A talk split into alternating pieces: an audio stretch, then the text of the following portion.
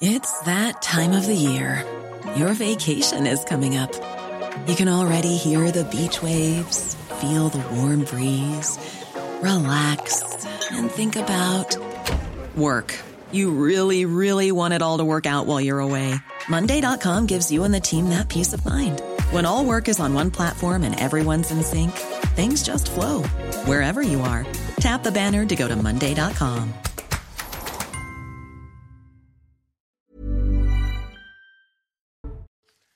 Bonjour à tous, bienvenue sur CNews. Très heureux de vous retrouver pour ce nouveau numéro de 90 minutes info en compagnie cet après-midi de Benjamin Morel, Philippe Doucet, Maxime Repère également, professeur d'histoire euh, géographique et, puis euh, Jean-Claude Dacier qui va nous rejoindre dans un instant pour évoquer euh, ce drame tragique, une enseignante poignardée ce matin dans un lycée de Saint-Jean-de-Luz. Le drame s'est produit en pleine euh, salle de cours. Le suspect a été interpellé par les forces de l'ordre. Alors d'abord, le point sur ce qui s'est passé avec Sandra Buisson qui vient de nous rejoindre, journaliste police-justice. Bonjour Sandra. C'était un petit peu avant 10 heures euh, ce matin. Cet élève qui a 16 ans, donc en classe de seconde, a sorti un couteau de son sac. Il est allé euh, fermer la porte de l'entrée de, la classe à clé et immédiatement a poignardé cette enseignante, professeure d'espagnol de, de, 52 ans, au niveau du thorax. Elle est rapidement elle a euh, développé un arrêt euh, cardio-respiratoire et elle est décédée de, ses blessures. L'adolescent, lui, est allé ensuite, selon nos informations, se réfugier dans une salle avoisinante. Et c'est là euh, qu'un autre professeur l'a désarmé. Et c'est à ce moment-là qu'il a dit qu'il était possédé, qu'il avait entendu des voix cette nuit qui lui avaient dit de tuer cette enseignante. Un, un élève donc qui aurait 16 ans, c'est bien ça? 16 ans, inconnu des services de police, ça veut dire qu'il n'avait pas d'antécédents de faits de, délinquance, de violence. Son état euh, a été jugé compatible avec euh, le régime de la garde à vue, donc il a commencé à être entendu. Mais c'est vrai qu'au fil, euh, au vu de ses déclarations juste après les faits, ces voix qu'il aurait entendues être possédées, son profil psychologique reste à, à préciser. Est-ce qu'il souffre de troubles psychiques? Ça devrait être déterminé par par une expertise, les enquêteurs qui vont euh, entendre ses proches, son entourage, les autres élèves, perquisitionner euh, son domicile. L'objectif, ça va être de voir s'il y avait un différent entre cette professeure et euh, cet élève, si lui avait changé de comportement ces derniers jours, s'il a prémédité son acte. Voilà, l'enquête n'en est qu'à ses tout débuts. À ses tout débuts. Merci beaucoup, Sandra Buisson, journaliste police-justice. On reviendra évidemment avec vous sur les faits un petit peu plus tard dans cette émission. Maxime Repère, merci de nous avoir rejoints. Je rappelle que vous êtes professeur d'histoire-géographie. Euh, on attend d'ailleurs la visite euh, du ministre Papendiaï qui doit arriver, qui est arrivé sur place et qui doit s'exprimer d'ici une dizaine de minutes maintenant depuis ce, cet établissement scolaire qui est un établissement privé d'ailleurs, le lycée de, le collège lycée de Saint-Jean-de-Luz. Maxime Repère, une question déjà. D'abord, votre réaction après ce qui s'est passé ce matin. Écoutez, déjà, avant la réaction, simplement préciser que, au-delà d'être enseignant, je suis également secrétaire national aux conditions de travail pour le SNALC, Syndicat national des écoles, collèges, lycées. Et euh, donc, effectivement, j'ai la double casquette, puisque euh, on parle de violence, il y a ce, drame horrible qui s'est déroulé ce matin. Donc, j'ai la vision à fois en tant qu'enseignant et en tant que représentant syndical. Bien, écoutez, plusieurs émotions. Tout d'abord, la stupeur la stupeur d'avoir une collègue tuée, voilà, sur son lieu d'exercice, la première chose. La deuxième, de la colère. De la colère euh, parce que, effectivement, c'est dramatique, c'est la première fois que cela se passe en plein cours.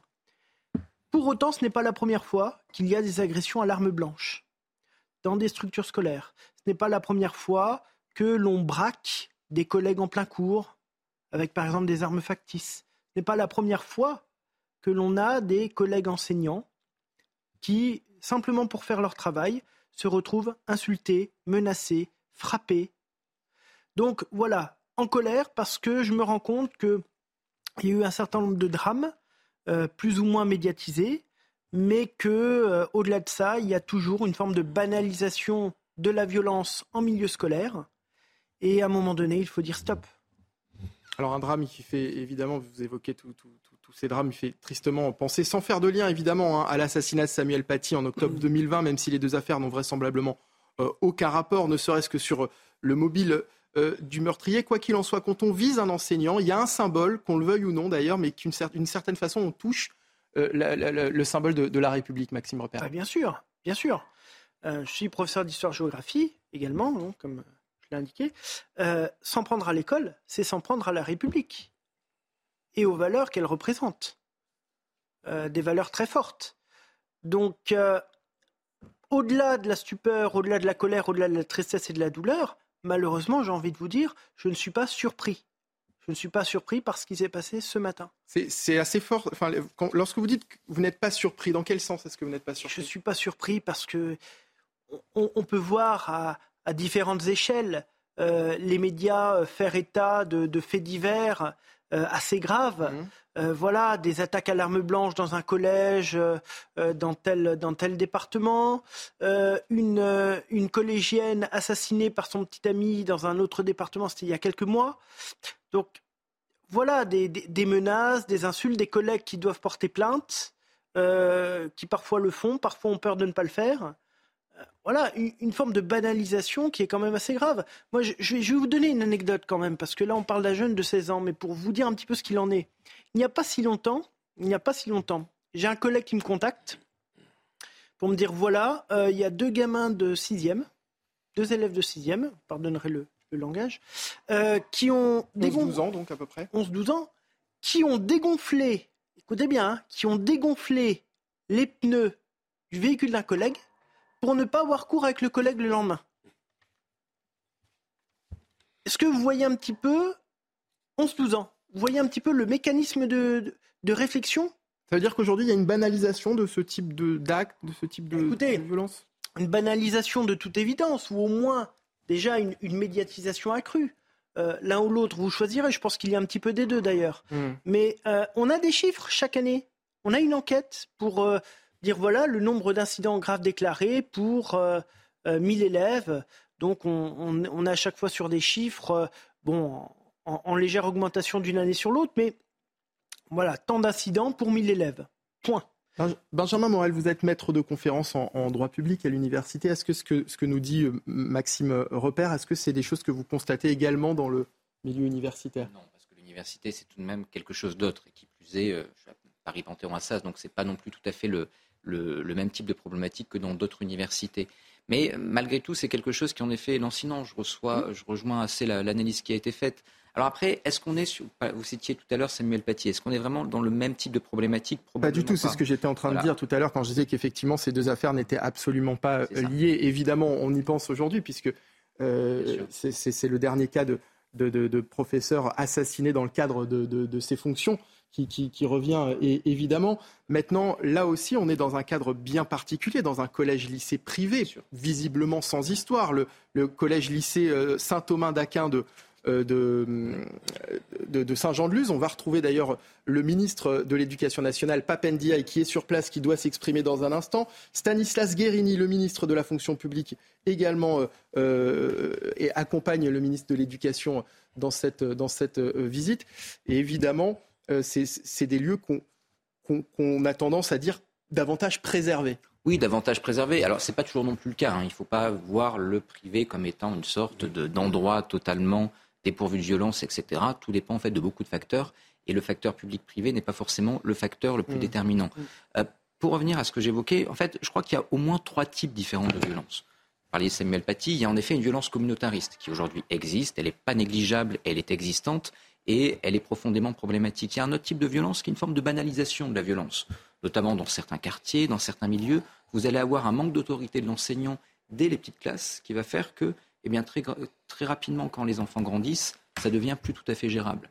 Ensuite, et on est probablement ici plutôt dans ce troisième cas, vous avez également une partie de la jeunesse qui est perdue, avec parfois des problèmes qui vont être des problèmes de drogue, une forme de désinhibition et des problèmes psychologiques qu'on n'arrive plus à traiter ou qu'on n'arrive plus à détecter. Et à ce moment-là, vous avez des situations qui deviennent très très rapidement hors de contrôle, qui ne sont pas tant liées justement à un climat scolaire, à un climat social comme on pourrait trouver dans certains collèges ou lycées, mais vraiment à des individualités qu'on a du mal à cerner, qu'on a du mal à accompagner, à voir ce qui se dégagera de l'enquête et des prochaines informations qu'on aura. A priori, c'est peut-être, je parle sous votre contrôle, plutôt ce troisième cas ici. Je voudrais qu'on écoute le témoignage d'une élève euh, de ce euh, collège euh, Saint-Thomas d'Aquin qui a livré quelques mots il y a quelques instants. On l'écoute et on en parle juste après. On est tous partis en courant, donc euh, moi je suis partie à l'halte routière pour enfin, la, le père de copine me chercher. Euh, voilà. Tout le monde est sorti dans les couloirs Oui. Quand la porte s'est rouverte après, en fait, c'est ça? Et là, tu as vu ce qui s'était passé? J'ai Tu as constaté, toi? J'ai vu ce qui s'est passé, je suis partie en courant. Tu l'as vu agir? Et là, tu, es, tu as su que c'était, c'était très grave au moment où ça s'est passé Ou t'as pas, réalisé, J'ai pas réalisé, en fait. Et on était en panique, on n'arrivait pas vraiment, personne n'arrivait vraiment à réaliser ce qui s'était passé. Et les profs, ils sont venus vous parler euh, Non, moi, moi je suis partie, euh, j'ai parlé avec personne. Une élève, des élèves qu'on imagine particulièrement choqués aussi, Maxime Repère. Comment ça se passe d'ailleurs dans, ce cas-là, la prise en charge des, élèves euh, dans, des cas comme, comme celui-ci dans, dans, ce cas de figure-là, quand il se passe un incident très grave dans un établissement, normalement le chef d'établissement contacte, contacte de façon très rapprochée à la fois la police, mmh pour intervenir. Parce que la plupart du temps, ça a déjà été dit, hein, mais euh, la police intervient euh, sur demande du chef d'établissement et bien sûr prévient le rectorat euh, de ce qui s'est passé. Donc là, il y a eu la mise en place d'une cellule psychologique. Donc voilà, bon, il y aura une prise en charge hein, d'un point de vue psychologique des élèves et des personnels. Je rappelle aussi. donc ça, c'est le, le, premier, point. Euh, là où j'aimerais peut-être revenir, mais vraiment très rapidement, je ne suis pas sûr qu'on puisse parler d'une géographie de la violence. Ce que vous évoquiez, j'aimerais un tout petit peu nuancer ça parce que, vous savez, on est sur des stéréotypes. Dans tel établissement, il y a tel ou tel problème, des problèmes de drogue, ou alors c'est mal fréquenté, ceci, cela. Donc on va mettre dans le public, on va mettre dans le privé, on va mettre dans tel ou tel département, on va demander des dérogations. Euh, non, vous avez des établissements qui, a priori, n'ont pas d'antécédents ou des antécédents qui n'ont qui pas été, euh, je veux dire, euh, remontés ou médiatisés. Et, et, pour autant, ça n'empêche pas qu'il y ait effectivement des incidents euh, de ce type. Vous, il y a plusieurs problèmes. Il y a plusieurs problèmes. Il y a déjà une école qui est affaiblie. Une école qui est affaiblie, des enseignants dont le statut est affaibli. Il y a une crise, une crise d'autorité. Il y a, globale. qui est globale. Il y a un mal-être qui est global aussi. Il y a un manque de reconnaissance. Euh, donc il y, a, une forme d'appauvrissement à la fois euh, sur le fond et sur la forme du métier d'enseignant. D'où les difficultés à recruter actuellement. La crise de l'autorité, ça veut dire qu'aujourd'hui, les, enseignants ne, sont plus respectés par leurs élèves finalement, et c'est pareil, c'est un constat qui est, global bah, je, pense que de moins en moins, le métier, est respecté parce que de moins en moins, le métier est rêvé vous avez une image. Les jeunes, comme, comme la population de façon générale, on a une image du métier d'enseignant. Hein.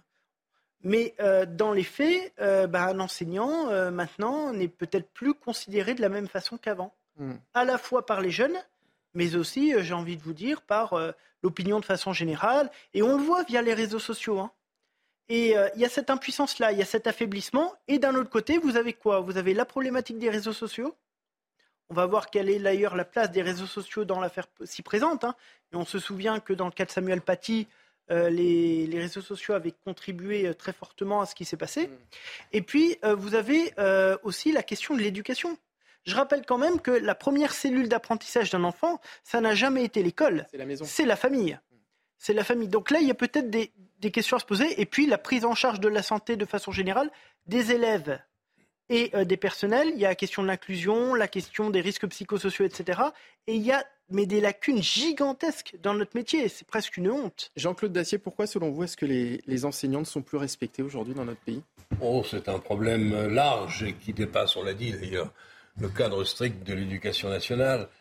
C'est euh, quelque chose qui nous touche tous. C'est ce que je, notais, c'est par quoi je voulais commencer, c'est qu'il y a quelques années, 15 ans, 20 ans, à l'époque où j'étais euh, au lycée, à l'école, où ce genre de, ce genre de, tragédie était euh, impensable. On ne pouvait pas même l'imaginer. Revenez quand même, allons-y doucement sur les commentaires généraux. Revenez à la scène qui s'est passée ce matin, à quelle heure 10h, 10h15. Vous imaginez une salle de, jeunes gens, de jeunes filles, et un des leurs qui prend un couteau de 10 ou 8 ou 10 cm de long et qui tue sa professeure. Mais on a vu ça où et quand? Qu'est-ce qui se passe dans ce pays? Qu'est-ce qui se passe? Pas seulement à l'éducation nationale. Alors, euh, bien sûr que euh, le système implose sous nos yeux et qu'il manque euh, à l'évidence d'autorité, de fermeté et de réactivité face au monde qui nous entoure et qui dérape lui aussi à son tour. Mais là, quand même, on s'est, je n'irai pas moqué, mais on a beaucoup évoqué depuis des mois des années. je, vous, interromps, on va partir à Saint-Jean-de-Luz avec le, ministre Papendia qui va s'exprimer depuis euh, Saint-Jean-de-Luz et, et, le collège lycée en question.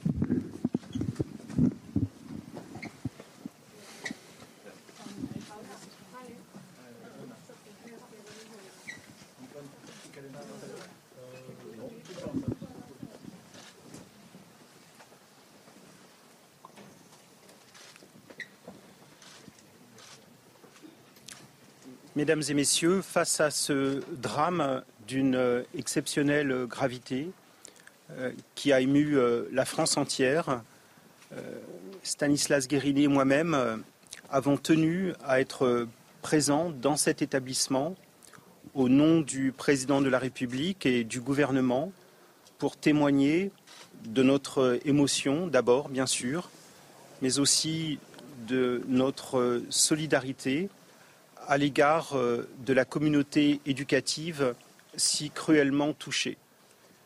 Nous avons voulu également euh, témoigner de notre euh, peine, mais aussi du respect à l'égard de la victime, dont nous avons appris l'exceptionnel dévouement, engagement au service de ses élèves. C'est un jour triste pour l'éducation nationale, c'est un jour triste, bien sûr, pour euh, cet euh, établissement. Et euh, le temps, bien sûr, de l'enquête va venir, le temps de conclusion éventuelle viendra. Aujourd'hui, c'est le temps de l'émotion, c'est le temps de la solidarité. Et nous sommes présents ici en compagnie des autorités, de Monsieur le Préfet, de Madame la rectrice, des élus euh, également. C'est l'ensemble de la nation finalement euh, qui est présente ici et qui témoigne de son affliction et de son émotion.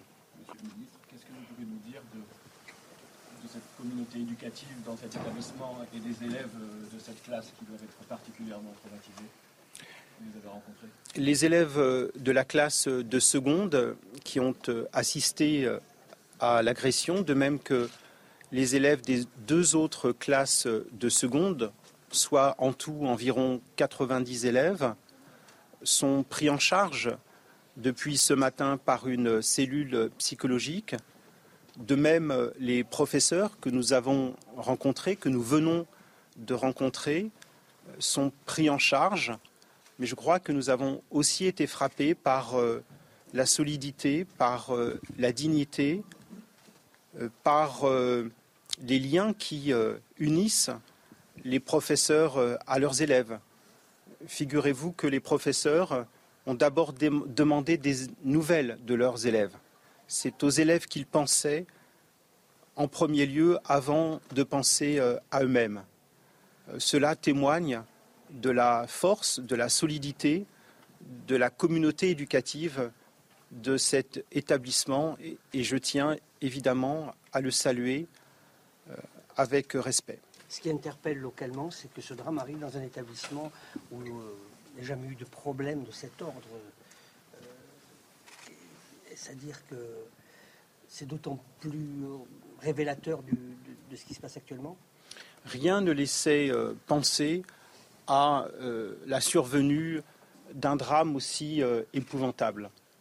Du reste, le directeur comme les euh, enseignants ont pu dire que cet établissement est un établissement très calme, réputé pour son sérieux et pour la sérénité de son climat scolaire.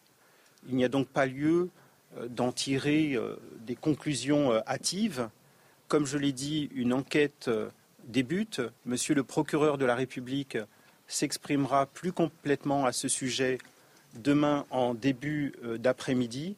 Donc à ce stade, pas de conclusion hâtive.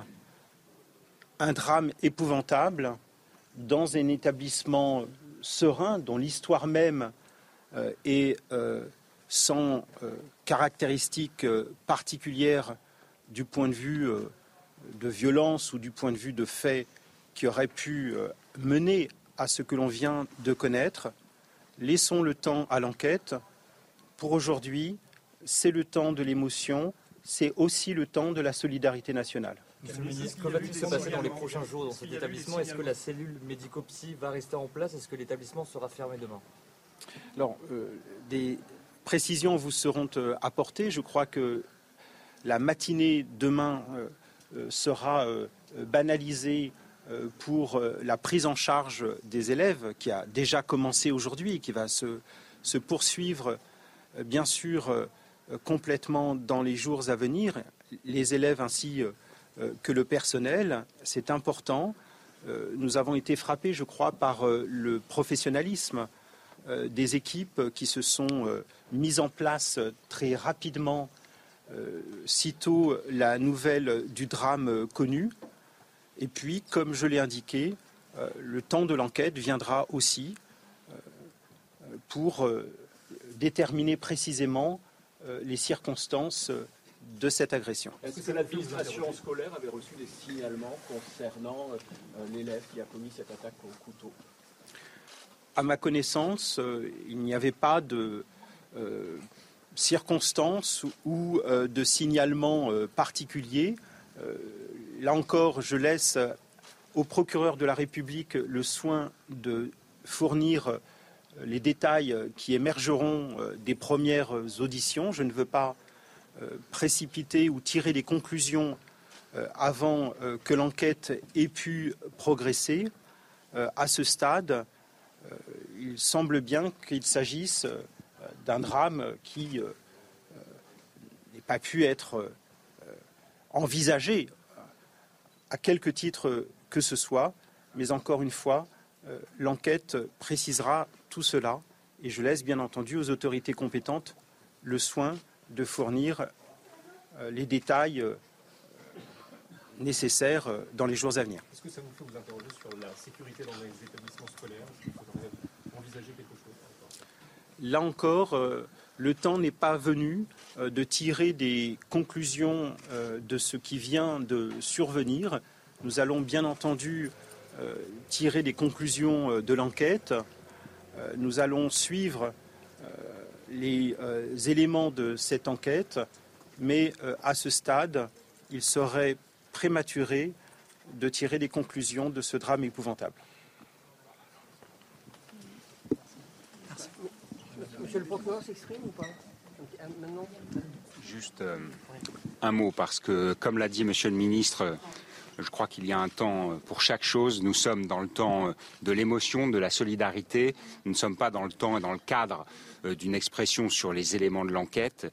Je m'exprimerai demain après-midi euh, de manière plus factuelle euh, sur les éléments dont nous disposerons à ce moment-là.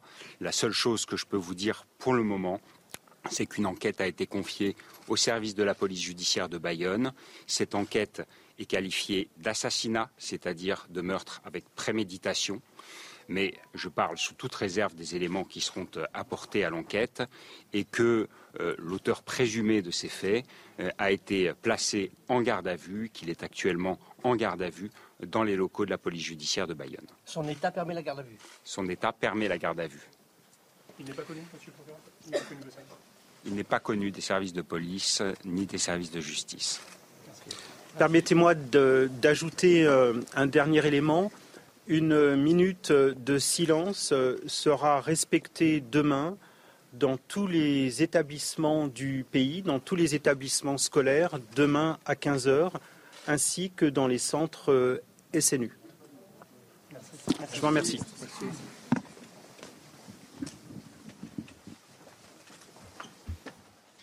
C'est un jour triste pour l'éducation nationale. Les mots de Papendiaï à l'instant depuis euh, ce collège-lycée de Saint-Jean-de-Luz. On a euh, eu également quelques mots très brefs hein, du procureur de la République euh, de Bayonne. D'abord, votre réaction, Maxime Repère, après ces mots du ministre de l'Éducation nationale, après ces mots de votre ministre, puisque je rappelle que vous êtes professeur d'histoire géo. Oui, écoutez, j'ai bien écouté notre mon ministre.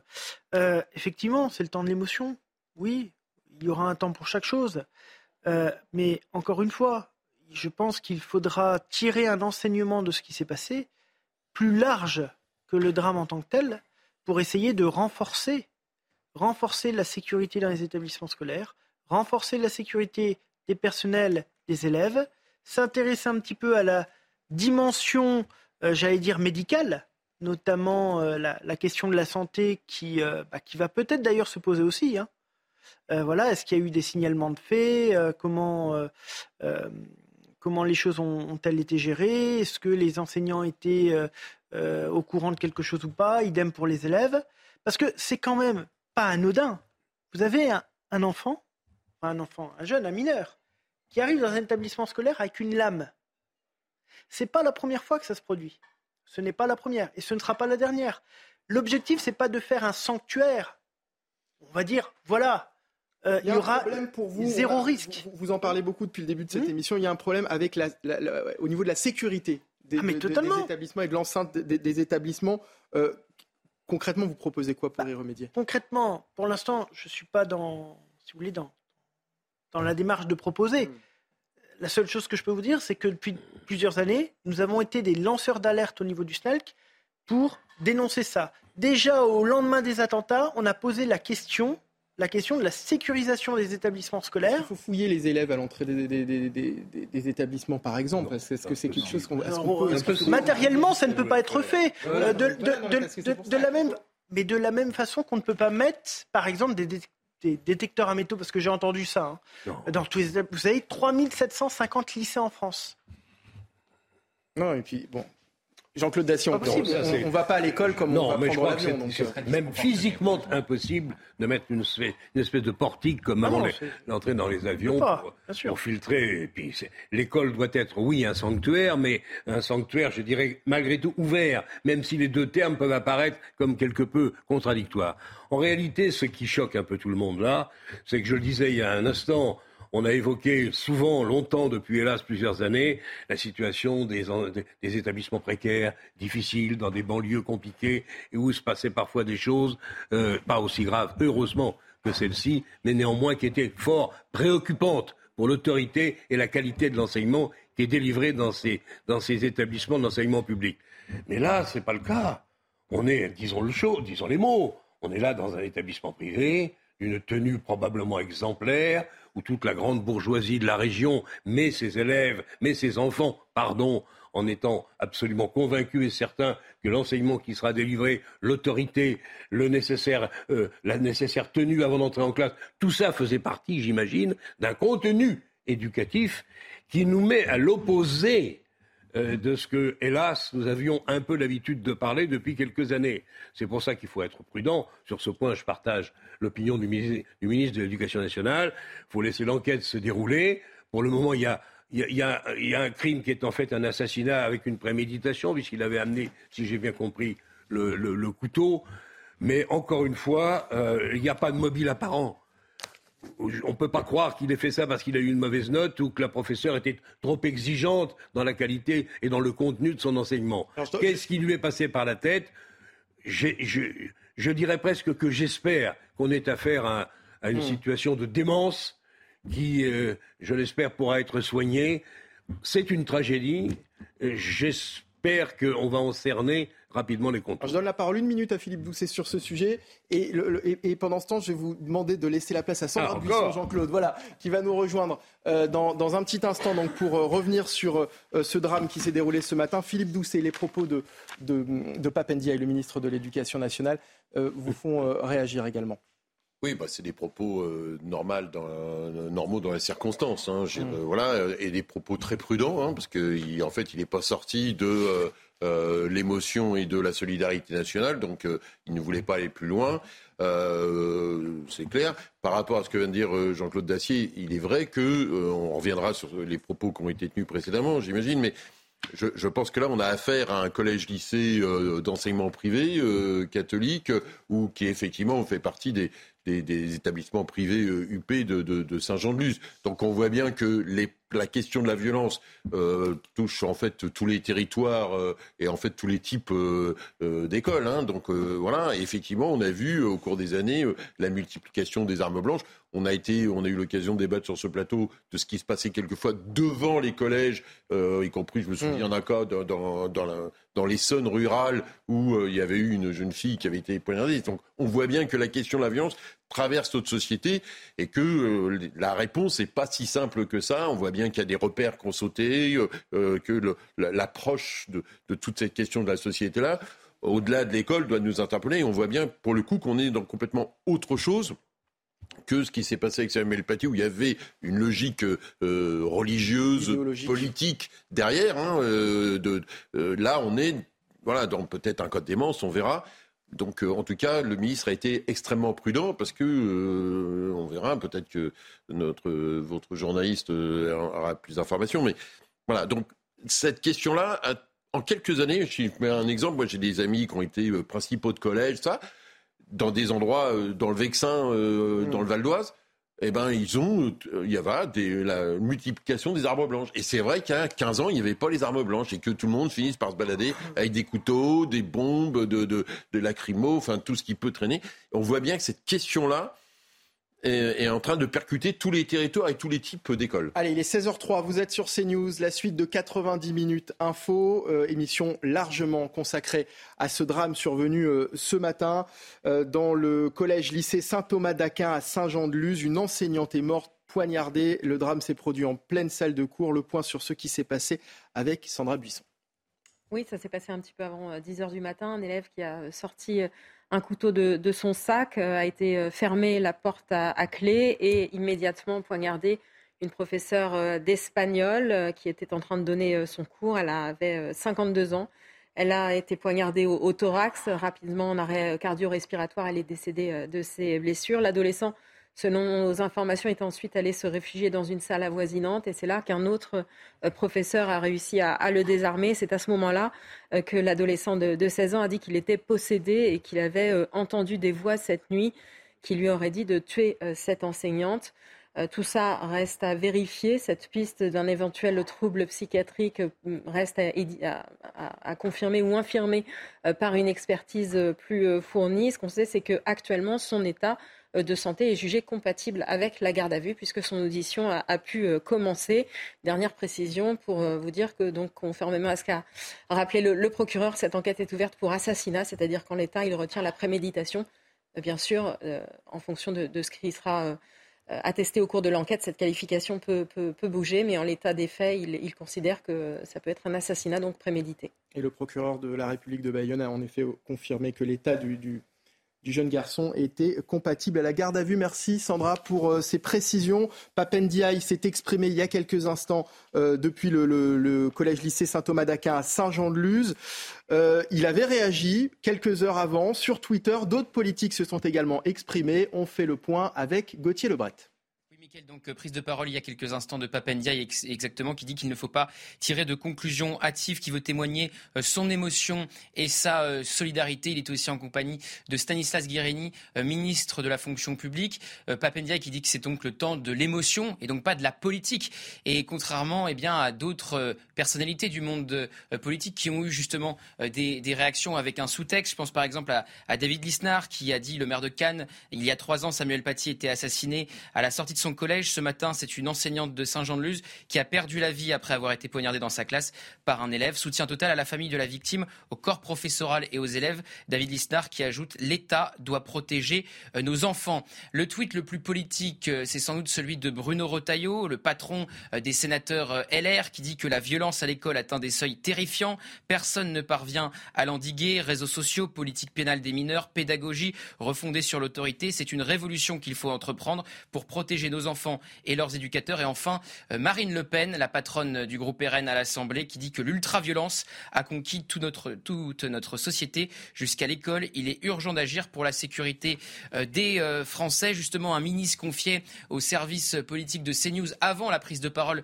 de Papendiaï qu'il ne fallait pas forcément de faire, faire de la politique sur cette histoire. Faut-il une réponse politique? C'est la question qu'on lui posait. Pas forcément. Il ajoute il y a un vrai traumatisme. Je ne suis pas sûr qu'il faut faire de la politique avec euh, ce drame. J'ajoute que Papendia a annoncé euh, tout à l'heure qu'une minute de silence demain à 15h serait respectée euh, dans les écoles, les lycées, les collèges de France pour rendre hommage à cette professeure tuée aujourd'hui. Les collèges, merci beaucoup Gauthier Lebret. Les collèges, les lycées de France qui ne sont pas en vacances, hein, puisqu'il y, a, quoi? Il y a deux zones hein, qui sont en vacances, la B et la C. Euh, actuellement.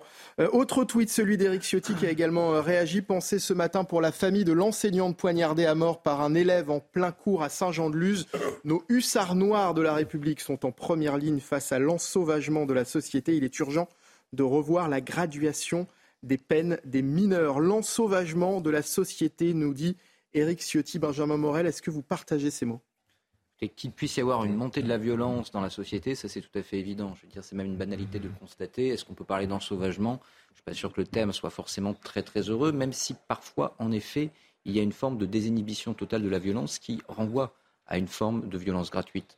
Mais même dans les tribus de Papouasie-Nouvelle-Guinée, euh, souvenez-vous par exemple, on parlait tout à l'heure de David Lisnard, de euh, cette scène d'une personne âgée, euh, je dirais, agressée par derrière eh bien, à ce moment-là, euh, on est dans une désinhibition de la violence qui, dans aucune euh, tribu de Papouasie-Nouvelle-Guinée, on ne tolérerait. Donc, euh, le terme apparaît mauvais en réalité. Il y a une fragilisation aujourd'hui sociale globale. Là où j'ai une vraie limite avec ce que dit Eric Ciotti, c'est que je ne suis pas sûr que ce soit toujours l'aggravation des peines qu'il faille viser.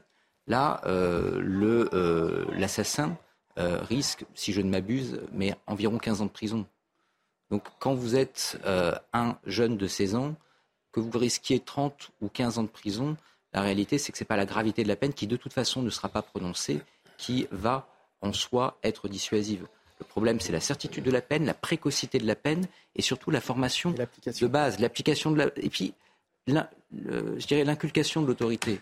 Le vrai problème aujourd'hui chez beaucoup de jeunes, c'est que l'autorité n'est pas vue, n'est pas vécue, n'est pas ressentie, parce qu'en effet, il y a un dysfonctionnement global. Et là, il y a un vrai enjeu. Donc il faut arrêter toujours. Qu'est-ce qu'on fait depuis environ 20 ans? Comme on a en effet une montée de la violence, eh bien, on modifie le code pénal pour augmenter l'échelle des peines. En réalité, comme on ne les fait pas appliquer parce qu'on n'a pas les moyens, qu'on n'arrive quand même pas à rétablir l'autorité, bah, bizarrement, ça n'a absolument aucun effet. Donc il faut sortir de ce logiciel-là, il faut se poser là-dessus les vraies, vraies questions. Comment est-ce que l'on fait aujourd'hui pour que cette autorité soit ressentie à l'école par les mineurs? Là aussi, je parle sous votre contrôle, mais euh, je rappelle un débat qu'on a eu au mois de septembre un débat sur le recrutement des enseignants. Où, grosso modo, on avait du mal à avoir des enseignants devant chaque classe. Qu'est-ce qu'on a fait? On a recruté des contractuels qu'on a formés pendant trois jours et qu'on a envoyés devant les, étudiants, devant les élèves. Encore une fois, ce n'est pas reprocher quelque chose à ces contractuels, mais évidemment, tenir une classe, être en capacité de dire à des élèves attention, je suis l'enseignant, tu es l'élève et je vais t'apprendre quelque chose. Ce n'est pas quelque chose qu'on apprend en trois jours. C'est quelque chose qui justement nécessite une formation. La vraie révolution, elle n'est pas dans la modification du code pénal elle est justement dans le fait d'avoir des enseignants bien formés, en capacité, avec le soutien de leur hiérarchie, d'imposer cette autorité. Ça, c'est du vrai courage politique. Et ça, ça demande des moyens, de l'investissement qu'aujourd'hui les politiques n'ont pas. Jean-Claude Dacier, vous n'êtes pas totalement d'accord avec ce qui vient d'être dit Globalement, je, suis, euh, je comprends, mais je voulais juste ajouter que faire de la politique après un fait divers, un fait de société aussi gravissime que celui-là, c'est pas honteux. Au contraire, je pense que ça appelle à l'évidence, ça nous oblige à tous, et bien au-delà de nous-mêmes, à constater que ce qui se passe à l'éducation nationale n'est plus acceptable. Pourquoi? Parce qu'il y a une politique pénale, tu l'as dit, je ne vais pas y revenir, qui est soit insuffisante, soit ce qui revient au même, voire qui est pire, pas appliquée, euh, ou dissimulée dans des aménagements de peine qui, en, conclusion font que euh, bah, vous n'êtes pas puni. Euh, et puis il y a tout le problème de l'éducation nationale moi je veux bien que ça soit toujours de la faute des parents, mais que quelque part, il manque, depuis 10 ou 15 ans, il y a un affaissement de l'autorité au sein de, la, grande maison éducation nationale. Les hussards de la République, bon, on les a oubliés, on les a perdus, mais il serait peut-être temps d'en finir avec les illusions que partagent beaucoup de syndicalistes de l'éducation nationale, en revenir aux, doctrines de base, qui est que l'autorité et la fermeté, et à travers un certain nombre de symboles qu'il faudrait peut-être ou mettre ou remettre à l'ordre du jour, sont aujourd'hui indispensables. Encore une fois, ce n'est pas le crime de ce matin qui m'amène à dire cela. Tout le monde sait que euh, euh, les, gens qui ont les moyens euh, préfèrent le privé. Quand ils ont une école pas loin, ils vont mettre leurs enfants dans le privé. C'est dommage, parce que je pense aux vertus de l'éducation nationale, qui a été immense dans les années qui ont passé. Et je crois, voyez-vous, moi, je crois à la concurrence. Et je pense qu'un secteur privé et un secteur public qui respecterait ce qu'il a toujours été, mais qu'il n'est plus aujourd'hui, serait le bienvenu pour nos enfants. Alors un mot d'abord de, Philippe Doucet, parce que c'est intéressant ce que viennent de nous, dire euh, aussi bien Benjamin que, euh, Jean-Claude. Euh, le problème n'est finalement pas un problème de loi, il ne faut pas changer la loi, mais il faut arriver à la faire appliquer. C'est souvent le problème, parce que finalement c'est facile de changer la loi. En revanche, on, on constate que de la faire appliquer, c'est beaucoup plus compliqué en tous les cas dans notre pays. Oui, parce que le problème, quand vous évoquez le, propos d'Éric Ciotti, c'est que Éric Ciotti, il pense que euh, la question de la violence ou de l'autorité, c'est comme quand on a la lumière, on appuie sur le bouton, euh, il y a la lumière, on appuie sur le bouton, ça s'éteint. Non, on voit bien que la question de l'autorité, elle concerne l'éducation nationale, mais elle concerne les élus, elle concerne, euh, en fait, la remise en cause de l'autorité et de l'ensemble des institutions. Elle est évidemment face à l'éducation nationale, mais on n'a jamais eu, par exemple, autant d'agressions sur les élus que sur les euh, dernières années, ce qui est aussi, il y a 15 ans, il y a 20 ans, était inimaginable. Donc on voit bien que, donc, restaurer une autorité, bah, ça s'appuie pas quand on met la lumière. Parce que pourquoi l'autorité euh, et de l'éducation nationale et des élus et d'autres institutions s'est effondré ou s'est tassé. Mais l'éducation nationale, cher ami, c'est là où tout commence. Oui, c'est pour ça que c'est important. Mais Ce sont nos enfants. Je suis d'accord, mais en attendant, la question de comment on restaure ça, c'est une, question complexe et on ne peut pas arriver sur des sujets comme ça avec des idées simples ou en pensant hmm. qu'il suffit d'allumer la lumière ou de l'éteindre. Donc on, a cette question-là. La question de la violence aussi. Parce que effectivement, pourquoi depuis des années il y a une montée de violence euh, un peu partout Pourquoi il y a cette espèce de violence au quotidien, mais qu'on voit dans la violence routière, dans les insultes entre les gens, dans cette espèce d'agressivité d'ailleurs assez typiquement français. Il suffit d'aller en Grande-Bretagne pour euh, se rendre compte, alors que c'est pas, euh, c'est un pays européen, de se rendre compte que même dans le, le rapport quotidien que nous pouvons, la question de la civilité, vous êtes en, Grande-Bretagne, vous tombez sur un autre univers par rapport à ça.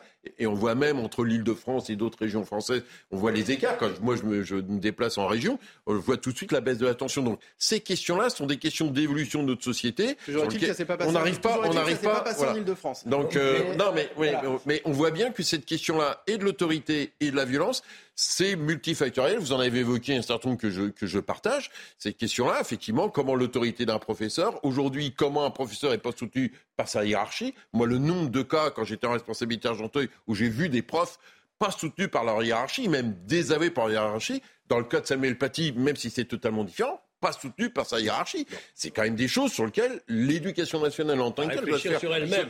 réfléchir sur elle-même. Et nous, nous devons réfléchir sur nous-mêmes aussi. On va, poursuivre sur ce que vous dites, Philippe Bousset, parce que c'est très intéressant. Je vais vous donner la parole dans une minute, euh, Maxime Repère. Juste avant, je voudrais qu'on écoute la rectrice de l'Académie de, Saint-Jean-de-Luz qui s'est exprimée il y a quelques instants.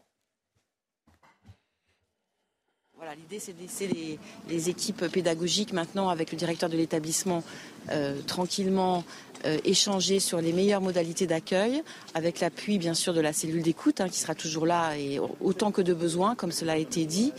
Euh, donc voilà, nous allons les, laisser travailler, mais nous sommes à leur disposition pour toute question qu'ils auraient sur les mots d'accueil hein, pour euh, dans les dans les classes pour les pour les élèves. Peut-être choisiront-ils plutôt de faire un temps comme cela a été dit banalisé, donc laissant le temps de, de continuer sur l'écoute et la parole parce que c'est absolument nécessaire et on sait bien que dans les jours qui viennent, c'est aussi très très important. Voilà, la rectrice de l'Académie de Bordeaux, donc, qui vient de s'exprimer. Maxime Repère, vous souhaitiez euh, euh, réagir notamment au propos de Philippe Doucet il y a quelques instants. Bah, oui, puis par, par rapport euh, aux propos également. l'idée, c'est de pas dire, c'est comment dire, l'idée, c'est de ne pas mettre tout sur les épaules des parents ou de l'éducation nationale. Il y a quand même une chose qui est, qui, moi, me, me, me désole, c'est que, de façon générale, on a une transformation du service public et notamment de l'éducation nationale. C'est-à-dire que l'éducation nationale fonctionne de plus en plus comme un bien de consommation et fonctionne de plus en plus comme une entreprise, chose que ne doit pas faire l'école. On consomme on consomme euh, on consomme l'école, les élèves consomment l'école, les parents consomment l'école, et il y a un phénomène qu'on a évoqué plusieurs fois, y compris sur le plateau, qui sort de ça, c'est la question du pas de vague. On ne fait pas de vague parce qu'il faut satisfaire un tel ou un tel. Hmm. Donc à un moment donné, à un moment donné, quand vous avez ça, quand derrière vous avez une série de réformes du primaire au lycée qui visent à niveler par le bas la qualité de l'enseignement et l'exigence que l'on attend des jeunes, ça, plus des phénomènes de société, je veux dire, on ne peut pas être étonné de ça. alors, attendez, je, vous, interromps, je suis désolé, Maxime. Il n'y a pas quelques responsabilités de votre côté. Le sénateur, on, va en parler après, on va poursuivre ce débat, mais on a le sénateur LR des, des, Pyrénées-Atlantiques, Max Bruisson, qui est, qui est avec nous et, qui se trouve actuellement devant ce collège-lycée Saint-Thomas d'Aquin de Saint-Jean-de-Luz. Bonjour, euh, monsieur Bruisson, déjà merci de nous accorder euh, euh, quelques minutes. un mot sur, sur ce qui s'est passé, bien sûr. Vous êtes arrivé sur place. vous avez échangé, j'imagine, avec, des, familles, avec des élèves, avec des professeurs, j'imagine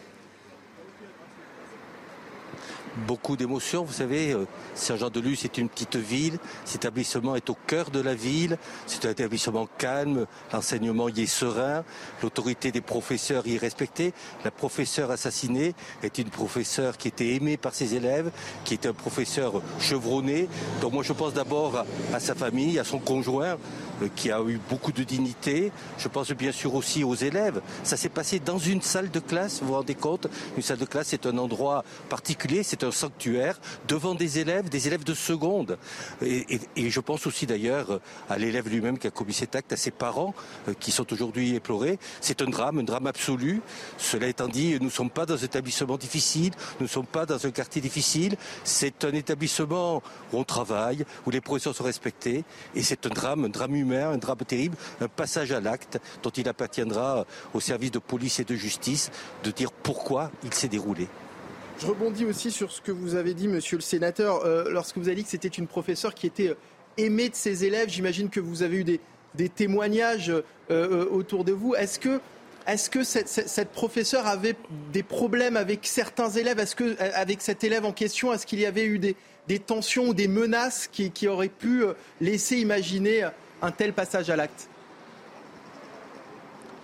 Aucun signe, aucun fait qui pourrait laisser penser ce passage à ni de la part de l'élève au moment où je vous parle et sans connaître bien sûr les évolutions de l'enquête de police et le procureur de la République euh, prendra la parole demain.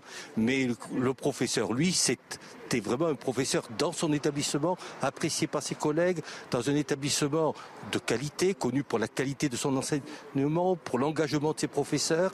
Et ce professeur d'espagnol était à l'image de cet établissement, un établissement euh, qui est connu euh, à Saint-Jean-de-Luz, au Pays Basque, qui était inséré euh, dans la ville. Vous savez, il y a des générations et des générations d'habitants de, Saint-Jean-de-Luz, de Basques, qui sont passés par cet établissement, qui le connaissent, qui ont été élèves avant d'être parents, qui certains sont aujourd'hui euh, professeurs.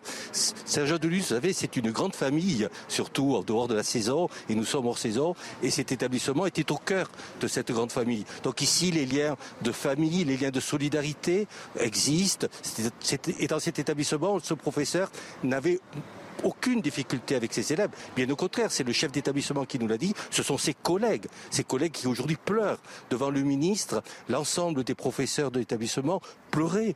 Et le ministre était lui-même très ému. Euh, c'est une famille, une famille enseignante, une communauté éducative euh, qui est, qui est touchée. Le procureur a rappelé tout à l'heure que le suspect avait été placé en garde à vue, que son état le permettait, euh, qu'il avait donc 16 euh, ans et qu'il n'était pas connu des services de police. Est-ce que vous savez ce qui va se passer là dans les prochaines heures? Il est entendu bien évidemment en ce moment par les enquêteurs il appartient au procureur de la République de vous dire ce qui va se passer. Non seulement il n'était pas connu des services de police et de justice, mais il n'était pas non plus un élève à problème dans l'établissement où il était l'année dernière. Puis c'était un élève de seconde dans le collège où il était l'année dernière, qui était le collège public de Saint-Jean-de-Luz. Il ne posait pas de difficultés particulières. Il était très motivé, nous a dit le chef d'établissement, qui est aussi très touché. Il était euh, très motivé pour venir euh, dans ce lycée et il n'avait pas jusqu'alors euh, été repéré scolairement et pas plus avantage euh, que par les services de police. Donc c'est un acte particulier dont les ressorts sont certainement compliqués à comprendre. C'est un drame, un drame qui peut arriver partout. Et c'est pour cela que moi je souhaite, et je le dis euh, aujourd'hui sur votre antenne, qu'on ne fasse pas des extrapolations. Bien sûr, il y a des problèmes. Et je, comme vice-président du Sénat en charge euh, des questions d'éducation, à la commission de la culture et de l'éducation, je les connais. Des problèmes de sécurité dans certains établissements, des problèmes d'autorité des professeurs, des problèmes de respect des professeurs. On n'est pas du tout, mais alors vraiment pas du tout, dans ce cas de figure-là. Donc regardons les faits, analysons-les tels qu'ils se sont passés et surtout ayons un peu de, de respect pour ce moment de, de grande émotion qui submerge non seulement l'établissement, mais la ville de Saint-Jean-de-Luz et l'ensemble du Pays basque. Merci beaucoup Max Brisson. Je rappelle et aussi que vous d'ailleurs êtes... une émotion euh, nationale que le ministre de l'Éducation nationale est venu euh, rappeler. On est devant un drame avec un enfant de, de 16 ans et la mort d'un jeune d'un professeur qui avait 50 ans et qui avait encore toute sa carrière à poursuivre et qui le faisait de manière exemplaire. Merci Max Brisson, sénateur LR des Pyrénées-Atlantiques. Merci de, de vous être euh, euh, exprimé sur, sur, notre antenne. Maxime Repère, vous venez d'entendre euh, ce sénateur. Visiblement, rien ne pouvait laisser imaginer euh, une telle chose. On est dans un cas de figure avec une professeure qui, d'après ses mots, était respectée par ses élèves. C'est un cas totalement exceptionnel. Bah, écoutez, déjà, il y a une enquête. Oui. Il y a une enquête en cours. Les motivations de l'élève en question, on ne les connaît pas. Voilà. Il y a des, éléments, des, choses qui ont été dites et qui restent à confirmer. Euh, il en va de même d'ailleurs pour l'état de santé de l'élève en question. Donc là, en fait, on fait des projections, mais qui, voilà, restent des projections. Euh, je voudrais quand même rappeler, quand même rappeler que effectivement, on ne pourra jamais faire une protection à 100% et dire qu'il n'y aura plus jamais, jamais d'agression à l'arme blanche dans un établissement scolaire. Mais il faut quand même garder à l'esprit que nous sommes dans un contexte. Un contexte où il n'est plus rare, où il n'est plus rare de parcourir des faits divers, où on voit des élèves venir dans un établissement scolaire avec des objets dangereux dans leur sac. Ça, c'est une réalité. Le but, c'est pas d'instrumentaliser, c'est pas de dire c'est euh, la violence de la société qui produit le drame, mais et ça, encore une fois, plus que ce qu'on disait tout à l'heure, plus qu'un problème de sécurité dans les établissements, c'est un problème d'éducation à la maison. Je pense que c'est une accumulation, c'est plusieurs choses qui rentrent en ligne de mire. Il ne faut pas simplement voir uniquement euh, l'optique sécurité, l'optique éducation. C'est vraiment plusieurs, euh, plusieurs choses alignées. Euh, voilà, il y a des phénomènes de société, il y a des problèmes liés à l'éducation, il y a des problèmes liés à l'éducation nationale. Alors, nous sommes d'accord, en effet. Mais sur... Chacun sa part de responsabilité mais dans la dégradation d'aujourd'hui. Heureusement, mais je vais vous dire, euh, monsieur, pour qu'un enseignant fasse correctement son métier, il faut déjà qu'on lui donne les moyens de le faire. À partir de là, à les partir moyens, de là, toujours les moyens. Bah, les moyens. Vous n'êtes pas les plus malheureux de la République, quand même. Écoutez. Nous sommes les plus heureux. Oh, je dis pas ça. On est tous à la peine. Nous sommes les plus la heureux. situation est compliquée, mais enfin. Monsieur, je, Franchement, je, alors, c'est pas un problème uniquement de moyens, vous le savez bien. Non, mais il faut quand même se dire juste un point, une parenthèse importante, c'est que toutes les réformes qui ont été faites au niveau de l'éducation nationale, depuis le primaire jusqu'à maintenant, ça s'est concrétisé par quoi? Des suppressions de postes, des heures, des heures enlevées dans certaines disciplines, et à un moment donné, on a déprofessionnalisé le métier d'enseignant. On l'a déprofessionnalisé. Et beaucoup aujourd'hui, monsieur, qui sont devant leurs gamins, ils n'ont pas l'impression d'être... Un peu syndicaliste comme Non Ils ne sont pas... On a beaucoup partagé ce ressenti qu'on est, plus, on est de moins en moins dans l'éducation nationale et de plus en plus dans la garderie nationale. Alors, on s'éloigne un peu du, du, du, oui. du sujet. Hein. Euh, Jean-Claude Dacier, quand on parle aussi d'éducation, on parle aussi de l'éducation à la maison, évidemment, parce ah que, ben, ça. parce que effectivement, l'éducation nationale s'appelle éducation nationale, mais l'éducation, elle se fait avant, à la maison, avec, avec les parents. Ah, les parents, les parents euh, évoluent dans un monde qui, en effet, ne s'arrange pas, qui est compliqué. On en parle tous les jours, les problèmes de, de, de coût de la vie, les problèmes de, guerre à nos portes, les problèmes du pays qui sont nombreux. Toutes les factures s'additionnent et on va avoir du mal à les payer. Euh, avec des, des, des, des, une population migrante qui est arrivée il y a quelques années ou qui arrive seulement maintenant, qui a du mal à s'intégrer, qui a du mal à, à, se comporter comme on doit le faire et qui a des problèmes, c'est vrai, avec l'éducation nationale ou avec d'autres institutions de la République, tout ça est compliqué, c'est vrai. Mais euh, euh, ben, il faut, et c'est là où je, je refais un peu de politique, c'est que je trouve que le discours de nos gouvernants n'est pas toujours à la hauteur des problèmes qui sont les nôtres. Je pense qu'il est temps de ramener un petit peu de clarté et de fermeté dans les discours publics qui sont adressés à la population. Je trouve que ça manque beaucoup dans un certain nombre de domaines, et pas seulement à l'éducation nationale, j'en conviens.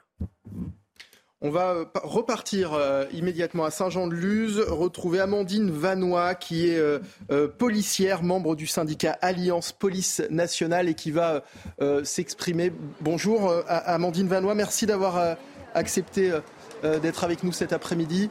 Vous êtes sur place. Qu'est-ce que vous pouvez nous dire à, ce stade de, l'enquête qui vient tout juste de démarrer finalement? Eh bien, euh, vous le dites, hein, elle vient vraiment tout juste de démarrer. Donc, on a, euh, on a ce que vous savez déjà, un, jeune de 16 ans qui a poignardé euh, sa professeure d'espagnol ce matin en pleine classe. donc, un drame. Je voudrais d'abord avoir une pensée. On a toutes les forces de l'ordre que j'ai pu rencontrer ont une pensée évidemment pour la victime, pour tous les enseignants du, du collège-lycée, pour les élèves également. Euh, donc là, on a une prise en charge euh, qui a été faite euh, pour les enseignants et les, et les élèves. On aura aussi une prise en charge qui sera faite pour les effectifs qui sont intervenus ce matin et qui ont interpellé l'individu. L'individu a été interpellé de manière simple, hein, il n'a opposé aucune résistance, il a été placé en garde à vue. Euh, son état est compatible avec euh, donc la garde à vue, il sera entendu. Euh, c'est la police judiciaire de Bayonne qui, a, qui est chargée de mener l'enquête. D'ailleurs, vous parliez de, vos collègues qui sont intervenus ce matin. les élèves sont d'ailleurs restés plusieurs heures confinés au, sein de l'établissement. Est-ce que vous pouvez revenir sur, sur ce qui s'est passé précisément à ce moment-là? Alors bon, il y a, euh, on est on est couvert hein, par le secret de l'enquête. Euh, là, ça vient tout juste de commencer, donc euh, je ne vais pas pouvoir m'étaler à ce sujet, mais effectivement, c'est une mesure qui est normale. donc on confine. ensuite, on a l'intervention des forces de l'ordre parce qu'on ne sait pas sur quoi on intervient hein, au départ. Donc les policiers vont intervenir, ils vont interpeller l'individu sans incident, qui n'a pas fait d'autres victimes, et ensuite il va y avoir tout un travail d'enquête. Il va falloir figer la situation. Il va falloir effectuer des constatations donc là, on a beaucoup de personnels qui sont intervenus, euh, ce, qui est, euh, ce, qui est, voilà, ce, qui est, ce qui est très très important. Et puis ensuite, on va euh, commencer la prise en charge psychologique, les auditions et toutes les constatations nécessaires. Merci beaucoup, Amandine Vanois d'Alliance Police pour, pour ces mots. Philippe Doucet, vous souhaitiez intervenir Oui, parce que je pense qu'il y a, c'est quelque chose à plusieurs dimensions. Il y a effectivement ce que vous évoquez, c'est-à-dire que depuis des années, on a laissé se paupériser quelque part l'éducation nationale, même si c'est un gros budget. Et notamment, on a bien vu le déclassement de la rémunération des professeurs. Donc on mm. voit bien que, d'ailleurs, il y a eu un papier dans le monde il n'y a pas longtemps sur la, la descente des escaliers de la rémunération et donc quelque part du statut dans la société et la place qu'on accorde à l'éducation nationale. Donc ça, c'est une, une réalité. Hein. Donc on le voit par rapport à d'autres pays, l'Allemagne, ça, on voit bien les écarts. C'est le premier budget. Non, mais je dis pas qu'il n'y a pas plein de choses à réformer l'éducation nationale. Mais en tout cas, euh, symboliquement et financièrement, on a dégradé cette profession. Ça, c'est le premier point. Après, pour autant, la question de l'autorité euh, et de comment on fait de la pédagogie dans le monde d'aujourd'hui avec ce qu'est parce que l'éducation nationale, même si c'est un sanctuaire, euh, il y a des fenêtres, il y a des portes, et donc elle est dans la société, l'éducation nationale. Et donc euh, les réseaux sociaux, les téléphones, enfin tout ça, c'est une donnée. L'évolution de la société, même pour les parents, c'est pas si simple de gérer des enfants aujourd'hui, parce que euh, eux-mêmes, une partie de l'éducation de vos enfants vous échappe partiellement, parce qu'ils vivent aussi dans la société, dans une société qui est très ouverte. Bon, donc on a cette question-là de l'autorité, on a aussi la question de la violence. Pourquoi on arrive à avoir cette violence-là qui monte dans toute une série d'endroits. Qui pouvait penser effectivement dans un collège lycée privé bourgeois qu'il puisse y avoir ça? Dans des régions, dans des, collèges, dans des zones rurales, on a vu de la montée de violence il y a des années où il se passait strictement rien. Voilà, donc euh, on a vu des phénomènes de banlieue se, se diffuser euh, partout très largement et quelquefois en banlieue ça se passe mieux que dans des zones rurales. Donc ces questions-là, on les a devant nous et ça doit nous interroger collectivement. Donc on ne peut pas arriver. On a un sujet éducation nationale en tant que tel. Ça, c'est clair. Donc, pourquoi aujourd'hui des professions ne sont plus attractives? Il faut quand même s'interroger sur ça. Donc, ça compte. Mais on a aussi plus largement, c'est quoi la place de l'éducation? C'est quoi la place de l'autorité? Comment on travaille ensemble sur ces sujets de violence et le problème, il ne faut pas arriver là-dedans avec des idées simples, parce que euh, voilà, le on-off de la lumière, euh, ça marche pas. Enfin, là-dessus, ça marche pas. Et quand on est dans cette logique de la simplification, bah, euh, à la fin, ça marche pas parce que tout le monde est aussi acteur, tout le monde peut avoir un mauvais comportement au volant, tout le monde peut être agressif avec, euh, avec ses voisins dans le métro, euh, au feu rouge, ça. Donc cette question-là doit nous interroger profondément. Comment, parce que vous dites, mais on est quelque part dans une société de marché. Vous dites que l'éducation nationale est un bien de consommation, mais tout le monde a bien, tout le monde mesure bien l'importance de l'éducation pour ses enfants. Pourquoi aujourd'hui il y a l'explosion du privé et notamment dans l'enseignement eh supérieur? Bon, et euh, on voit bien aujourd'hui que les parents sont très conscients, tous partout, sur tous les territoires, que l'éducation nationale, que l'éducation tout court est le moyen de s'en sortir. Et ils sont prêts à utiliser tous les chemins pour que leur môme s'en sorte, parce qu'ils ont bien compris que c'était le passeport pour l'avenir attention quand même, parce que l'entrée des parents à l'école aujourd'hui, pour connaître pas mal d'enseignants, n'est pas forcément une bonne chose. C'est-à-dire que notamment avec l'autonomie des établissements, on organise souvent l'entrée des parents qui justement ont des revendications sur ce que font leurs bambins et sont aujourd'hui l'une des sources fondamentales de dysfonctionnement des établissements. Mais euh, ah, j'ai pas dit qu'il fallait que les parents rentrent dans l'éducation. Hein, aujourd'hui, c'est de plus en plus le cas. Mais euh, j'aimerais prendre peut-être un peu de distance vis-à-vis de notre débat, qui est extrêmement légitime, extrêmement important et dont je partage la plupart des conclusions. Mais est-ce qu'on a vraiment affaire à ça ici? C'est-à-dire qu'on a un établissement privé, a priori sans souci, donc la question de l'éducation nationale au niveau général se pose évidemment pour les enseignants, etc., mais moins ici. En réalité, ce que visiblement semblent relever les premiers éléments, bah, c'est essentiellement plutôt euh, un, euh, euh, un jeune qui a des soucis psychiatriques, dont on ne sait pas exactement d'où ils viennent. Et ça pose une autre, un autre sujet qui, à mon avis, ne peut pas être écarté. C'est celui aujourd'hui du traitement psychiatrique des mineurs. Il y a un rapport du Sénat en 2016-2017 qui montrait que là-dessus, il y avait de vrais, vrais dysfonctionnements. Quand vous avez un adolescent qui visiblement entend des voix, est-ce lié à une consommation de substances? Et là, il y a un vrai sujet aujourd'hui, notamment consommation de cannabis chez les mineurs. Et ça crée des dysfonctionnements et ça crée ce type de comportement. Ou est-ce qu'il y a un problème de pathologie qui n'a pas été assez rapidement détecté? Mmh. Là, il y a un sujet, si vous voulez. Et évidemment, l'éducation nationale, ça rejoint un peu ce qu'on disait, a une responsabilité, a un rôle, etc.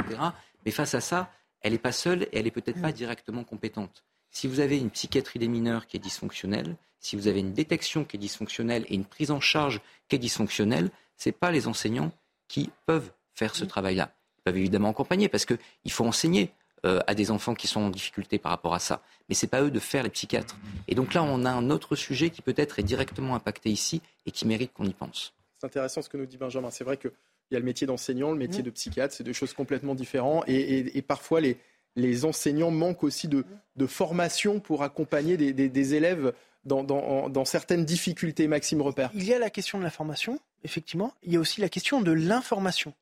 Parce que ce que l'on oublie de dire, c'est que effectivement, dans un établissement scolaire, collège ou un lycée, vous avez personnel administratif, personnel de direction, etc., personnel enseignant, personnel de santé aussi, quand il y a des infirmières scolaires, et vous avez parfois des données médicales qui euh, effectivement sont très, euh, et ce que je veux dire, sont très confidentielles et qui du coup, euh, c'est parfois assez difficile de savoir exactement ce qui se passe. Donc, les enseignants peuvent être prévenus par l'intermédiaire du chef d'établissement qui s'est entretenu avec, avec l'infirmière, etc. Mais après, c'est dur de se saisir de la chose. Et je vais même aller plus loin. Quand bien même il y aurait eu une information, de dire voilà, attention, l'élève est instable. Ce qu'on ne sait pas d'ailleurs. Hein. Là, encore une fois, euh, on attend de voir. Mais euh, comment on fait? Comment on fait? Parce que lorsqu'il y a des handicaps ou des troubles très importants, vous avez des personnels qui aident, et heureusement qu'elles sont là, ce sont les collègues AESH, voilà, qui d'ailleurs sont au passage souvent, souvent méprisés, euh, vu leurs conditions de travail, mais il y a les AESH. Mais quand il y a des AESH, c'est déjà difficile. Quand il n'y en a pas, les enseignants font comment? Si moi demain on me dit, bah voilà, l'élève au fond de la classe là, eh bien, euh, il y a des problèmes. Voilà, on est au courant qu'il euh, y, a des choses très difficiles. Bah, moi, je dois quand même enseigner.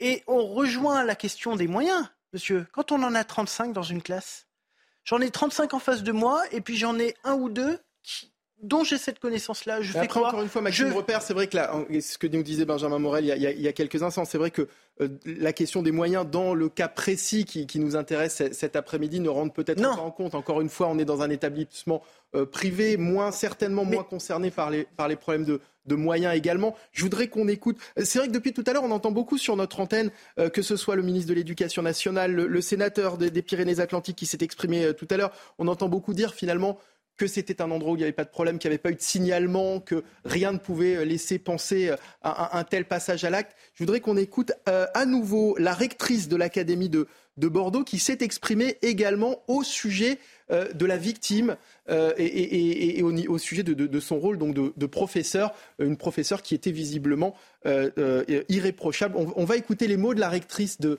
Bordeaux.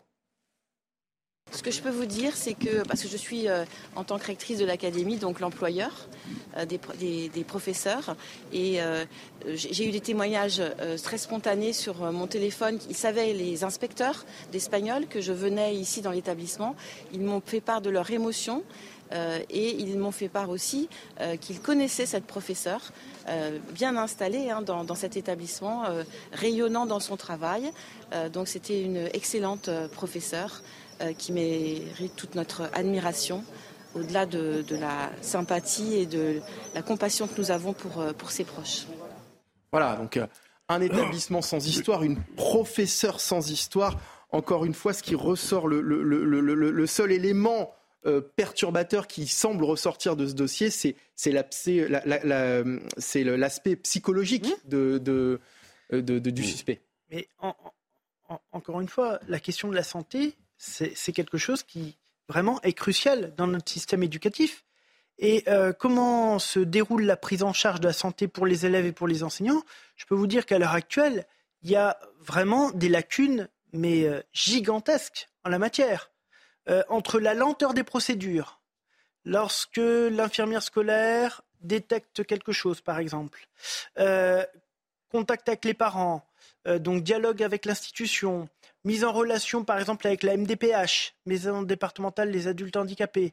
Donc il y y, a tout un processus qui est long. Tout un processus qui est long. Pour les personnels, c'est encore pire. Est-ce que vous savez que dans l'éducation nationale, vous avez une seule visite médicale obligatoire et elle a lieu au début de votre carrière? Après, vous n'avez plus rien. C'est probablement le seul corps de métier où vous n'avez pas un suivi médical régulier. Et là où ça devient très important, c'est pour tout ce qui relève des risques psychosociaux, de tout ce qui est de l'ordre du, euh, du psy, en fait. Voilà, à la fois pour les personnels et aussi pour les élèves. Donc, effectivement, il y a de, à mon avis, il y a d'énormes choses à faire pour le suivi de la santé des élèves, pour celui des personnels. Et à l'heure actuelle, c'est vrai que c'est c'est très, c'est très compliqué.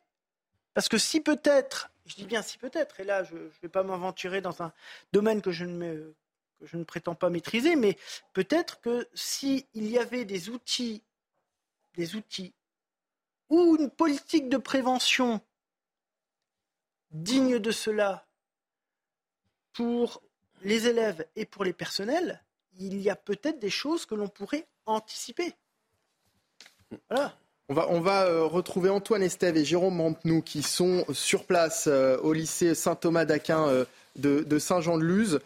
Antoine, euh, évidemment, les cours ont été interrompus hein, immédiatement après, euh, après le drame. Euh, Est-ce qu'il y a encore des élèves sur place? Alors il y a encore des élèves sur place à l'intérieur, nous n'avons évidemment pas pu les rencontrer car il y a une cellule d'aide psychologique qui a été mise en place juste après les événements euh, ce matin aux alentours d'11h30 midi. Il y avait déjà deux psychologues à l'intérieur de l'établissement pour recevoir les élèves et les professeurs qui le souhaitent. Ce sont ces élèves qui sont encore à l'intérieur, mais euh, une grande majorité euh, des élèves ont pu quitter l'établissement. Les parents sont venus les chercher ici à l'entrée principale. L'entrée vient d'être fermée, mais il continue à sortir ou à rentrer des parents et des élèves qui viennent viennent ou qui, qui rentrent à l'intérieur de l'établissement pour justement aller euh, profiter de cette cellule d'aide psychologique. La rectrice l'a dit, vous disiez que le, le lycée était fermé pour l'instant. Il est évidemment fermé à titre conservatoire aujourd'hui. Il sera encore fermé demain matin. Et demain après-midi, la rectrice et le directeur du lycée ont évoqué un temps euh, psychologique, peut-être un temps pédagogique pendant lequel on va pouvoir évoquer ce qui s'est passé avec les professeurs, avec des psychologues et avec l'encadrement. Les élèves vont pouvoir venir demain après-midi. Ils ne seront pas obligés d'aller en cours. Et pour la journée de vendredi, on n'en sait pas plus pour l'instant. On sait qu'il y aura certainement des hommages. On parle déjà d'une marche blanche d'hommage à cette professeure décédée. On parle aussi évidemment d'hommage à l'intérieur de l'établissement. Et on parle surtout d'une minute de silence qui aura lieu demain à 15h. et puis on imagine, comme vous venez de le dire, que la prise en charge psychologique va certainement euh, se poursuivre dans les prochains jours. Oui, effectivement, la, cellule d'aide psychologique, d'aide psychologique restera ici tant qu'il le faudra. Euh, la rectrice d'académie, Anne Bizani-Fort, a bien insisté sur ce point. Ils seront aux côtés de la communauté éducative pour recevoir tous les lycéens, tous les collégiens qui le souhaitent et même d'autres élèves, euh, s'il y en a d'autres à l'intérieur de cette petite ville de Saint-Jean-de-Luz, euh, qui souhaitent justement profiter de cette aide psychologique. Ils seront aussi pris en charge par l'académie et par le rectorat. Merci beaucoup Antoine Estève en direct de Saint-Jean-de-Luz et les images sont signées Jérôme Rampenou pour euh, CNews, Philippe euh, Doucet pour revenir à l'aspect psychologique, pas la prise en charge hein, psychologique comme on vient d'en parler avec Antoine Estève, mais l'aspect euh, psychologique du, suspect. Est-ce que l'État, comme l'évoquait il y a un instant Maxime Repère, est-ce que l'État n'aurait pas un rôle à jouer pour ce qui est de la prévention de, ces choses-là, pour l'accompagnement en tous les cas, notamment dans les établissements scolaires? Oui, ça c'est clair, hein, parce qu'on a fait un choix dans la paupérisation de notre État, euh, dont on parle régulièrement, ce qui considère pas une composante, c'est que la dimension euh, psychiatrique, que ce soit les hôpitaux psychiatriques, les suivis psychiatriques, tout ça, c'est euh, en fait tout ça c'est effondré ou c'est beaucoup délité. Et par exemple, tout ce qui est la médecine scolaire, j'ai plus les chiffres en tête, mais il y a énormément de, trous dans la requête sur la médecine scolaire, parce que quand à un moment donné vous avez des problèmes de moyens et de réaffectation, bah, donc le système se rétracte et donc bah, là vous aviez une infirmière dans une école, bah, vous en avez une pour deux écoles. Elle vient, elle tourne, elle fait là le mardi, elle est là le jeudi, elle n'est pas là l'après-midi. Bon, donc vous avez tout ce dispositif-là qui s'est rétracté. Et puis par ailleurs, donc effectivement, plus largement dans le suivi psychiatrique, c'est un des angles morts de la santé publique en France, euh, à la fois peut-être pour des raisons idéologiques de dire on fait... Euh, les gens sont pas obligatoires en fou, donc on laisse les choses dehors, mais surtout sur une logique budgétaire.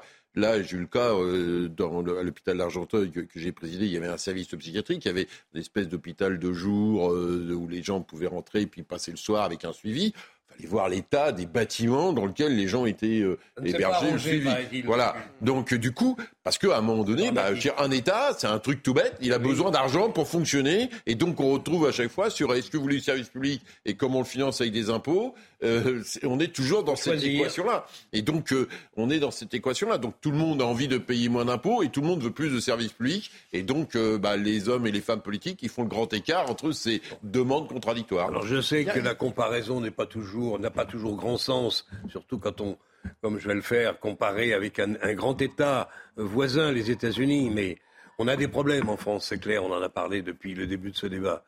Mais regardez un peu ce qui se passe chez nos grands voisins américains. non mais, cher ami, il y a des dizaines de morts tous les ans ça rafale et ça mitraille dans, les établissements dans scolaires. les établissements scolaires comme jamais. Lorsque vous mettez votre enfant dans une école américaine, vous n'êtes pas sûr de le retrouver en vie le soir. Mais bon, c'est pas parce que c'est pas parce je caricature un peu. Parce que c'est non, mais, non, mais d'accord. J'ai pas voulu prendre votre exemple tout à l'heure, mais... mais... quand vous avez parlé de la sécurité, aux États-Unis, il y a des portiques à l'entrée des écoles. Oui, bien Il y a des portiques à l'entrée des écoles pour les détectations, parce que là-bas c'est pas les armes blanches, mais les armes à feu. Voilà. Donc euh, bon, mais effectivement, je pense que, mais on peut toujours se comparer. C'est sûr qu'aux États-Unis, par exemple, le médecin du monde ouvre dans des gymnases des séances de soins pour soigner les gens qui ont des problèmes dentaires. Donc ils ouvrent des immenses euh, salles de soins parce que il y a plein de gens qui n'ont pas les moyens de se soigner aux États-Unis. Voilà. Donc on va bien. Mais donc nous, on est sur un modèle européen de service public, on y tient. Oui, je crois, que le, je crois, que le, modèle européen, en effet, est largement préférable en la matière. Après, je crois encore une fois qu'il faut revenir à cette question de la psychiatrie. Et là, il y a un élément sur lequel je vous rejoins tout à fait. On a des services psychiatriques qui, aujourd'hui, sont clochardisés et qui, qui plus est, ont été affaiblis par la période Covid, parce que du coup, ben, il fallait trouver des services, des locaux, des médecins, et donc ce faisant, on n'a pas mis la priorité sur la psychiatrie. Donc il y a aujourd'hui un vrai, vrai sujet, à la ah fois bah, pour la jeunesse. Il y a aussi un sujet, comme l'a dit Philippe Doucet il y, a, quelques instants, un problème d'idéologie aussi avec la psychiatrie en France? Bah, est-ce qu'on ne va pas systématiquement chez le psy quand on est fou? Enfin, Non, je, vous explique. Le problème idéologique, c'était le, moi, j'y connais rien dans l'aspect psychiatrique. Il y a eu une tendance dans la psychiatrie qui est de dire on n'enferme pas obligatoirement les gens, et donc il faut qu'on puisse que la société vive avec ses fous hein, pour aller vite, et donc une partie est dedans dehors. Oui, mais il y, a aussi, il y avait aussi le fait de se dire que lorsqu'on allait voir quelqu'un, c'est qu'on avait forcément un problème. Oui, c'est vrai, mais en règle générale, quand vous allez voir un psychiatre parce que vous n'allez pas bien, le problème n'est pas là, entre guillemets. Le problème, c'est des gens qui ont de vraies, vraies pathologies, des pathologies qui vont être handicapantes et qu'on n'a pas les moyens de bien suivre. Et ça, euh, il y a un problème aujourd'hui qui est essentiel parce qu'en effet, il n'y a pas les moyens de les suivre. Et souvent, on parle que ce soit la délinquance des mineurs, que ce soit la délinquance des euh, personnes, euh, des, des, immigrés arrivant sur le territoire, etc. Il y a souvent des, des problèmes psychiatriques problèmes psychiatriques, ils ne sont pas pris en charge. Et comme ils ne sont pas pris en charge, eh bien, ça crée ce type de situation. Il y a un vrai, vrai problème aujourd'hui à tous les niveaux concernant cette psychiatrie. Et le problème, il est essentiellement budgétaire. aux États-Unis, ils sont meilleurs que nous, Charles. Oui, évidemment. Il y a un problème également qui est un problème de l'inclusion aujourd'hui à l'école. Parce que, et vous reveniez tout à l'heure sur la question des AESH, c'est extrêmement important. Et c'est bien, on a dit, l'école doit être inclusive. Si vous avez des enfants en situation de handicap, ils doivent être, ils doivent être avec leurs camarades dans des classes normales. C'est merveilleux, des enfants qui vont être atteints d'autisme, etc. Mmh, mmh. C'est tout à fait merveilleux sur le papier. Mais si vous ne mettez pas les moyens, si vous mettez pas les moyens, si vous mettez des AESH à mi-temps, voire pas du tout d'AESH, qui est-ce qui gère les enfants eh qui sont en situation de handicap? Bah, c'est les enseignants. Sauf qu'ils sont mal formés pour ça et que qui plus est, ils ont, comme vous le disiez bien, d'autres élèves dont ils doivent s'occuper. Et donc, si jamais vous êtes parti de bonnes intentions, etc., que vous dites on fait l'école inclusive et qu'en même temps vous ne suivez pas les élèves qui, y compris ceux qui sont en situation de handicap lourd, eh bien forcément, ça ne fonctionne pas. Vous avez deux, soucis majeurs. Euh, le problème, il y a la question de l'inclusion, effectivement. Et vous savez, à la base, à la base, ce qui se passait, c'est qu'on avait des postes, des postes d'enseignants dans les instituts euh, médicalisés, les établissements médicalisés, pardon. Eh bien, qu'est-ce qui s'est passé? On a fermé de plus en plus ces postes parce que ça coûte très cher pour peu d'élèves. Et donc, on est parti du principe de dire aux parents attendez, vos enfants ont un handicap, mais ils doivent être avec tout le monde parce que c'est le principe d'égalité, c'est la République, etc. Sauf que derrière, on n'a pas donné les moyens vraiment d'une politique inclusive. On a plutôt raboté, raboté au niveau financier pour fermer des postes en institut, faire en sorte que tous les élèves soient regroupés, mettre des AESH qui parfois, je vous dis quand même qu'une AESH pour un salaire de 300 euros à peu près, suit en moyenne, suit en moyenne, ça peut aller de 3 à 8 élèves par semaine, différents, hein, avec des pathologies, avec des pathologies euh, différentes. Et euh, derrière, eh bien, on reste avec des classes bondées. Donc, je prenais tout à l'heure l'exemple de la classe à 35. Bah, je peux me retrouver avec une classe à 35 avec, euh, par exemple, un, ou deux élèves avec une ASH à côté. Et il faut faire avec. Et ce que je, ce que je trouve dommage, c'est que les premiers à en payer les frais, ce sont les enfants eux-mêmes, qui n'ont pas un accompagnement digne de ça. Hmm. Et dernier point sur la santé, pour les personnels de l'éducation nationale, je vais donner des chiffres, pour montrer quand même que euh, je, m'appuie sur des choses euh, crédibles. Hein. Vous savez combien il y a de médecins, de, médecins de, médecins de prévention en France pardon? On en a environ 90. 90 médecins. Vous savez combien il y a de vétérinaires pour les bêtes désarmées Il y en a environ 75. 90 médecins de prévention pour 1 million de personnel de l'éducation nationale. 75 vétérinaires, plus les conventionnés pour les bêtes.